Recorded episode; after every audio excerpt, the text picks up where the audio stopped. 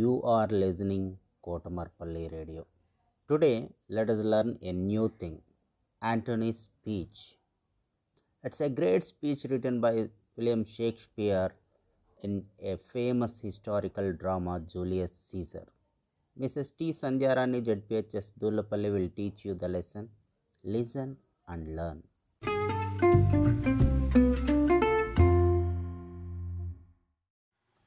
My dear children, welcome to our English class. Today is in our class, 9th class, Unit 7, Reading B, Antony's speech. Antony's speech. Antony and Julius Caesar both were good friends. So after his death, Caesar's Antony is giving a speech. Antony's speech. This speech is an extract from the play Julius Caesar, written by William Shakespeare. Julius Caesar was a Roman emperor with great political power. He was killed in a conspiracy led by Brutus. Antony, a great friend of Julius Caesar, gave a rousing speech to the public and this occasion keeping the dead body before the public. He begins his speech by saying, Friends, Romans, countrymen, lend me your ears. Friends, Romans, countrymen, lend me your ears. I come to praise Caesar, not to praise him. The evil that man lives after them, the good is oft interred with their bones.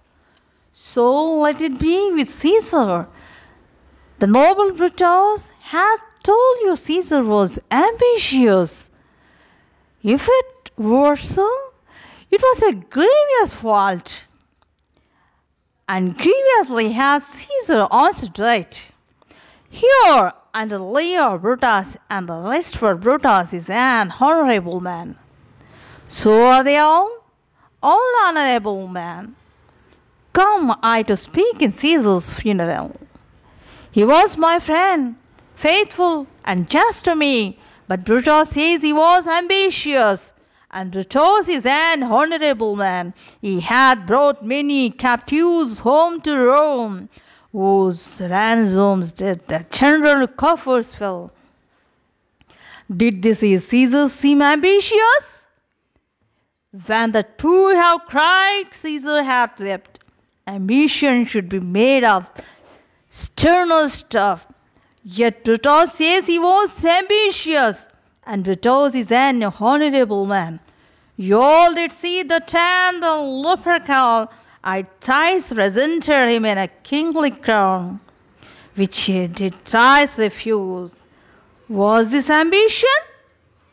Yet Brutus says he was ambitious. And sure, he is an honorable man. I speak not to disprove what Brutus spoke, but here I to speak what I do know. You all did love him once, not without cause.